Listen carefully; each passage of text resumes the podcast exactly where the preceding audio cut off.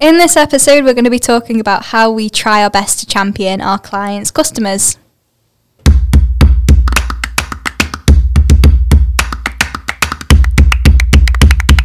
Hi everyone, and welcome to So What's Up. In this episode, I'm with the team, and we're going to be chatting about how um, we try a range of different methods to champion our clients' customers and really make sure we get the most out of them. So I'm with Rebecca, Lucas, and John today.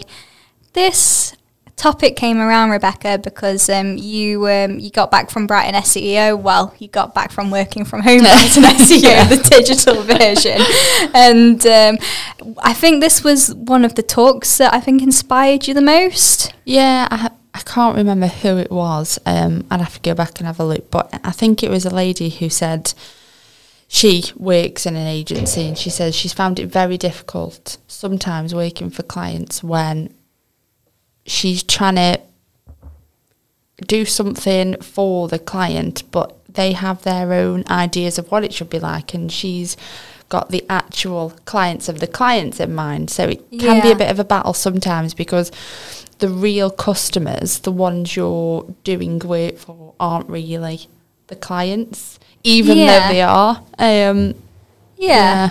No, I guess I get that, and um, I think um, you you, John and Lucas, probably face these teething pains the most, really, don't you? Because obviously, um, you built up an expertise base in like um, user experience, and you know what. Um, you guys have your fingers on the pulse in terms of what's expected from a Google perspective and um, what actually sites should adhere to and um, you always try to champion one what's best for the overall performance of the site but two how easy is it for the people that we um, want to use this site to find it how many segments are there what's the audience base whereas clients don't necessarily see the thought that goes into the design so I just wanted to um, get your opinions on this really because I thought it could be a very interesting conversation. No, I think certainly from a creative aspect, um, we challenge the brief as soon as it lands on the table mm. because the client's brief isn't always going to deliver what the end user wants to experience or see or yeah, like they want to immerse themselves into when they land on a website or they see a brand. Yeah, I think it's um, it's having the confidence to do that though, isn't it, with some clients? Uh, it tends to be the clients are great guardians of their own brand and yeah. of their own experience, but they might not see necessarily how their own clients will be uh, will be looking at the at the website. So that's for us to actually suggest the best routes and best uh, best user experience to achieve that. Yeah, I think we have to be tactful about that approach because there is usually an emotional attachment to the brand for the client or Absolutely. Yeah. Mm. It's, um, it's something we're faced with quite frequently.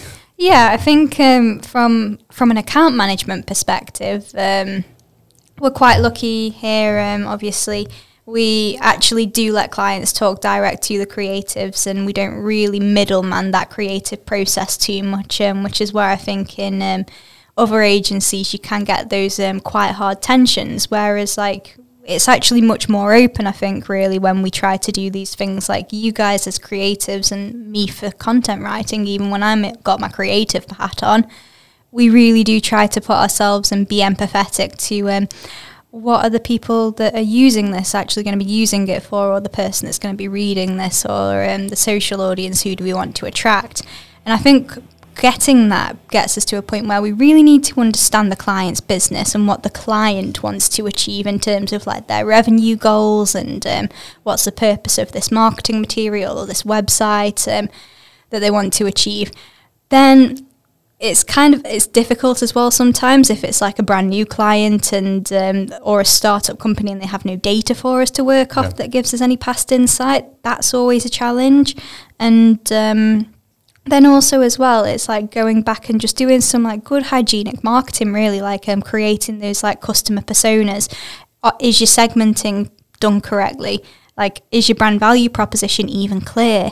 Like are your assets a, like available to design on like I think this is becoming less and less of an issue now like kind of more physical to digital assets but yeah. it's something that we we've still been going through quite recently haven't we with some clients yeah, absolutely. And some of those kind of queries are covered in the initial design workshop that we carry out of all clients when a project lands on the desk. Um, we go into quite some depth in terms of those assets that they've got available, the history of the business, um, why they are revisiting the website or why do they want a new website, just so we can really get under the skin of the, the purpose of that project and deliver the best results. Yeah, I think it's quite important. The next stage on the first round of the design feedback, uh, when honesty and our expertise actually pays off, because uh, we may need to push back on certain things if we if we see that certain approach won't work or certain things that the client might um, insist of including or not including there. Uh, and then when if we yeah, if we are honest and if we suggest what we think is the best for the overall aims of the website, this pays off in the end because um, that drives right traffic to um, to website and converts what uh, what what it needs to do. Yeah, definitely. I think you've hit a really good um, point there in terms of driving traffic to it because I know that um, recently we've been doing a lot of work, haven't we, in terms of like digital audits on any websites that yeah. we might want to bring in. Um, and you guys, from a studio perspective, um, are really starting to work quite closely now with like um, the team that like me and Rebecca are on in terms of making sure that um, what is designed is then able we're then able best to market that the most efficiently and um, really to hit those results. So we are becoming a lot more holistic now in the way that we see that process through and carry on that relationship with clients. So um, i think what we've started to do now is always look at things with the end in mind and also just iterate as things go because we know that these websites aren't going to be static anymore. Um, Google's going to have new updates, mm-hmm. like uh, is it Google Mum that's coming out now? Yeah, that's in the coming months. And you've had like the core web vitals, you've got the user experience, so they're constantly evolving and constantly wanting things from websites that you didn't even have to consider 12 months ago. Yeah. And I think you guys, that's always going to be a challenge for you, isn't it? Because um, it's something that you're seeing now websites not as like a project thing, but it's something like how do we keep iterating this and also delivering to these people consistently? Um, yeah, I think it's um, maybe not. Maybe I'm just putting words in your head. maybe I'm telling you how I want it to work. Certainly, right. This this amount of future proofing that we need to build in when we design and build a website is. Um, we know it's not going to be a static thing. It's not going to stay there for a year or two even. Uh, there's going to be content that clients are going to be bringing in. So we build all the websites with with that ease of admin um, yeah. for the client and with the building blocks that might be expanded in the future. So even if a client needs to revisit for new functionality, it will be yeah. easily integrated without uh, without messing up the whole design or changing it too dramatically. Yeah, I think one thing that you guys have done really well with actually is um, some of our larger FMCG clients um, on the e-commerce aspect of things, and um, we're starting to see that shift now where e-commerce and um, content marketing are both actually starting to get shoehorned into the same site and create these kind of like effective marketing strategies from both both ends really. And I guess um, I wouldn't know about this, but is this a challenge that you guys have faced? Like, h- how do you give weighting to different aspects of them? How do you incorporate it into the journey? That is best for the user, the end user, not just the client coming to you with like the next entrepreneurial vision, like, oh, I've got this idea and I want to start a podcast. So how do I just get this onto my website about shoes? so you're asking where how we place that into the website? Yeah. So like how um, how would you do it in the way that's best for the user? Because obviously sometimes like, and I know some of the requests that we get in are very much like I've had this idea and I want to do this on my website, and then um, it's up to you guys want to make that happen because obviously, like, you're not going to quash entrepreneurialism and innovation, but also as well, you guys then, when you've created a website and you know the brand so well, you kind of become that brand guardian in effect.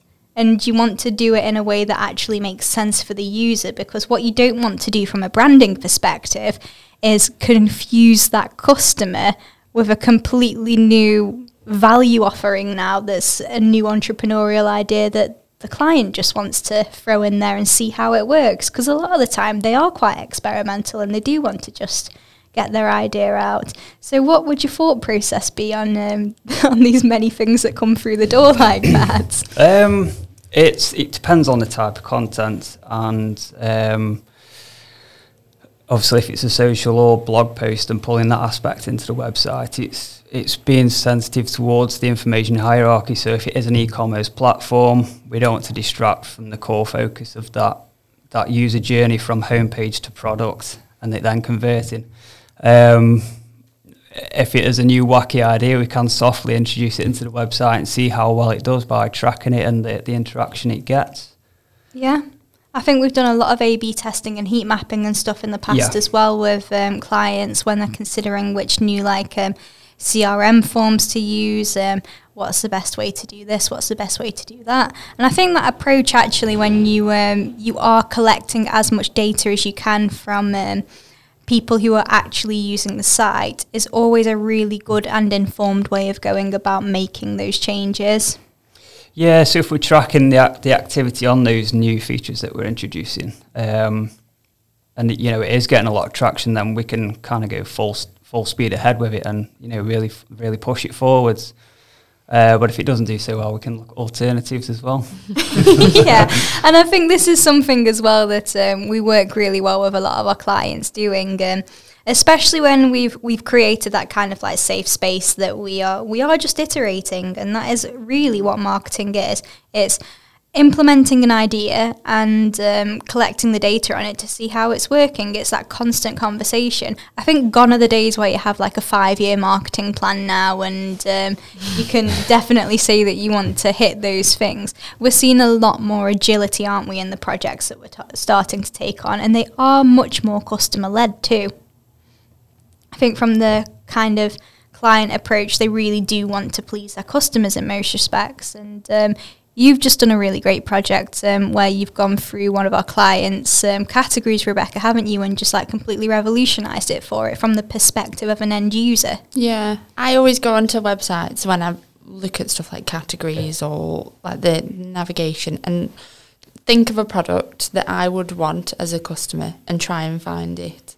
And if I get frustrated or if I can't find it or if it takes me too long, yeah. then I'm going to report that back because like you've said, we're, we're honest. I'm not being harsh or I'm not criticising. I'm just saying, for me or as a user, it's either not good enough and they're probably going to leave, so you're not going to get that sale. Yeah. So we need to change something to make this as good as it can possibly be for you because at the end of the day, we all want to do his jobs to the best of our ability. Yeah. For a client, and that means meet, meet, meeting the needs of the customers. Yeah, definitely. Because obviously, if you think about it from like the way that money flows, um, our customers or our, our our clients' customers or our clients' clients pay them for their service or the product that they deliver, and then our clients pay us to enable them to deliver that more effectively or yeah. to get them more business. So therefore. Really, what we're trying to do is we're trying to um, bypass the client a little bit because essentially yes, you have your opinions and you know your business better than we know your business.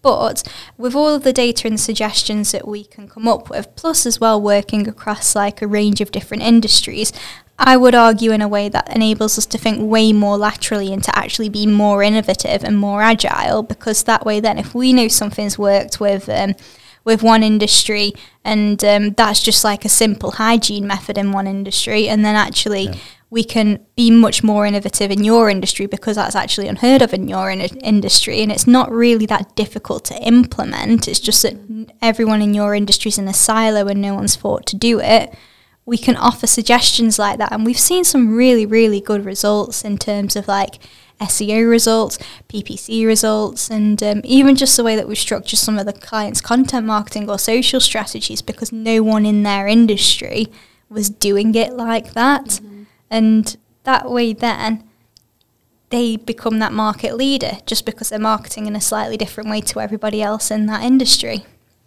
And I think that's where our expertise and our knowledge around our actual jobs and the service area that we provide is best suited to the end user because we think about that all day, every day, not necessarily just for one industry though. We just think about it as people. And then you don't see people as personas. You're actually quite empathetic towards them and see it from that perspective too. Mm, yeah. So, in terms then of um, championing customers, do any of you guys have any top tips really to um, just to like help clients? Um, any kind of things that come come through quite consistently that um, we can try to work more effectively on? I think. Um, I'm going to go first and um, say that one of my biggest bugbears is probably um, probably one that you guys face more than me actually is when um, clients get too caught up in like the design process of things and um, but they don't actually give you tangible feedback. It's just like um, oh make it pop. Yeah. Um, that's certainly one we're up against quite often but um, yes hopefully we join a, the design well a website design. We, we eradicate that now because we um, we do a wireframe for the website. So it's basically a working blueprint of the website which um, demonstrates the user journey from homepage to product and checkout um, without any branding involved without any imagery. Yeah. Um, it just demonstrates the the transition the transition throughout the website so what happens then when you put the branding on? Do you do you ever come into any um, make it pop moments, or um, is it much a much smoother transition? Um, so I've done a project recently actually where that happened. So I did the the wireframe process, um, and throughout and dropping in the branding, they did have a make it pop moment. okay. Um, but you just take suggestions on board and kind of deliver your your vision on that. It's not fully. I don't know what I'm trying to say. It's not fully delivering what they've asked for exactly. You yeah. do it in a a more creative way. Some, sometimes it can yeah. become quite linear what they're it's, suggesting. It's sometimes just reading between the lines, just trying to get uh, rather than the literal suggestions or, or or demands of a client, uh, and more reading between the lines and delivering the gist of it. So, just just managing that tension between the actual purpose and utility of the website, if that's if that's a website project, and um, client's overall vision. Because in the end of the day, we that's that's where we experience it. That uh, delivering individually, delivering the, the satisfying and effective uh, user yeah. experience and user journey. I think out of um, out of everyone's jobs in um, I guess the marketing world, um, I I I feel the most sorry for designers in a way because like um, okay. you um, it's so subjective, and um, I guess with a lot of the stuff that Rebecca and I do, like our data and our results actually speak for themselves, and yeah, we numbers can, on a page. Yeah, numbers on a page, or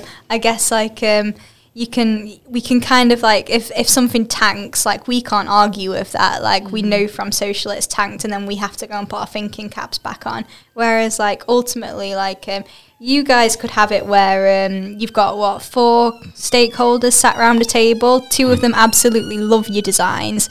And then um, one really really can't stand it and then like another one is just like really on the fence because they don't know who to side with and which one to please and they don't say anything and um, it's i guess but that's i guess the nature of design isn't it? it it that's what evokes those emotions from a branding perspective in a way like yes obviously you've got the fun- functional aspects of like um, chopping up content and making sure that it's like the hierarchies there but really like a lot of the visual identity is the thing that helps to derive those strong emotional pulls um, I think most of that still boils down to the utility, and all of our design decisions are quite easily defendable. Um, just well, defendable. defend them, uh, justifiable. Well, you can justify yeah. it, but it's whether they'll listen to it. It's but it's justifiable by the utility. So yeah. um, if the the general visual direction is agreed, which we do tend on the on the first beginning stages, then anything after that just serves a purpose, and that's as simple as that. So yeah. we, I say, we do not serve clients as much as the client clients because that's the main goal of it. So to, for to convert and um, and work, and this well this dictates most of our decisions. I would say. Yeah. Yeah, I think it comes back to challenging that feedback as well as to whether that's what the end user wants to see and experience. Yeah. Um, the site is for the end user at the end of the day. It's not. Yeah. Also, we have to be sensitive towards the client's feedback and suggestions, but the bigger picture is the end user in mind. Yeah. Yeah, definitely. I think um, a few other things that we've probably um, faced quite challenging. Um, so we've recently done a bit of a brand refresh for one of our clients, and we started with their social graphics of all things, which is um, quite difficult from a branding perspective because um, yeah it's it's not an ideal one really for a brand refresh to start with that. But um, you know we like a challenge and it's backdoor backdoor refresh. Backdoor refresh yeah.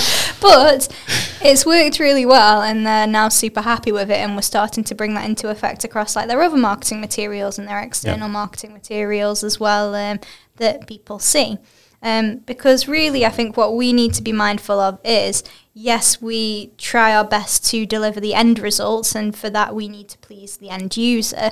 But ultimately, we have these businesses that come to us in completely different stages. And for example, um, they may not be in a position to um, want to start with like the most, I guess, um, justifiable point would be obviously if you're going to do a refresh, you're going to do a website, aren't yeah. you? Or like the main company website, or um, potentially even a logo and a rebrand, like full rebrand with a name change and everything. I'm always a bit dubious of um, offering a full, full rebrand because um, I think sometimes people just want them for the sake of it because they're a little bit bored or a little bit, they just want to change. Like to me, there needs to be a strategic point yeah. to the actual business not just something that an agency can sell and profit from because then they have to do everything else. Yeah. What we do really well is so while we want to try and serve the end user, we meet our clients where they currently are and that's really what we can do and deliver our skill set to what they actually want to engage with us to do. So, for example, clients that come to us and want to work on their social and their content marketing and get that up because ultimately it's that awareness yes, it's not ideal that they're going through to a website that's not on on the current brand that we've just had to work on. But ultimately, that is what that client wants us to do right now. So we kind of have to do it to the best of our ability and um, still keep that end user in mind and be honest about the the pitfalls that might actually come into effect. But I think honesty's just honesty and transparency and just having that strong relationship is probably yeah. the best way to go. I think this on the risk I sound a bit hard nosed before with the, with the brutal honesty. I think that the, the, empathy is again like crucial element element to that because obviously I say the clients are they own the brand, they have emotional yeah. connection to the brand, and um, we do need to honor that as well. So it's managing that that balance between the empathy to how they feel the brand and our honesty and our expertise and how we can take it forward and how we can make it work. Yeah, definitely. I think um, I always have this like uh, I don't know if this is like overly woolly, but like I always just think that people are trying their best. No one wants to do a bad job, and people just really want to um, deliver to um, whoever it is that holds them. Like obviously, you get some political power plays in that, and it's always difficult to as an agency when you try to mitigate those internally. But um, ultimately, if the one of the benefits of using an agency as a supplier is we don't get caught up in that kind of like internal yeah. politing mm. politicking we can just literally say we think this is the best based on this data this expertise that we have these case yeah. studies that we've done in the past what your competitors are also doing and the data we've collated from that and our expertise that we have all amassed over um, I think just in this room alone we've got like well over 30 years of experience, haven't we, in the industry? So, um, and it's also we work as a team internally. So if I don't have the answer, Lucas might have the answer, mm. John might have the answer, Rebecca will probably find some data to support the answer. so that's the benefit really of using that agency. Like we we literally have to work off what we've got. We don't really care about impressing a certain manager in a certain company ultimately we just want you to get the best results and um, to do that we have to please your customers or clients yeah. Mm. So if you would like to have a chat with any of us about um, the process or um, how we can help you impress your customers or clients, please get in touch at hello at saymarketing.com.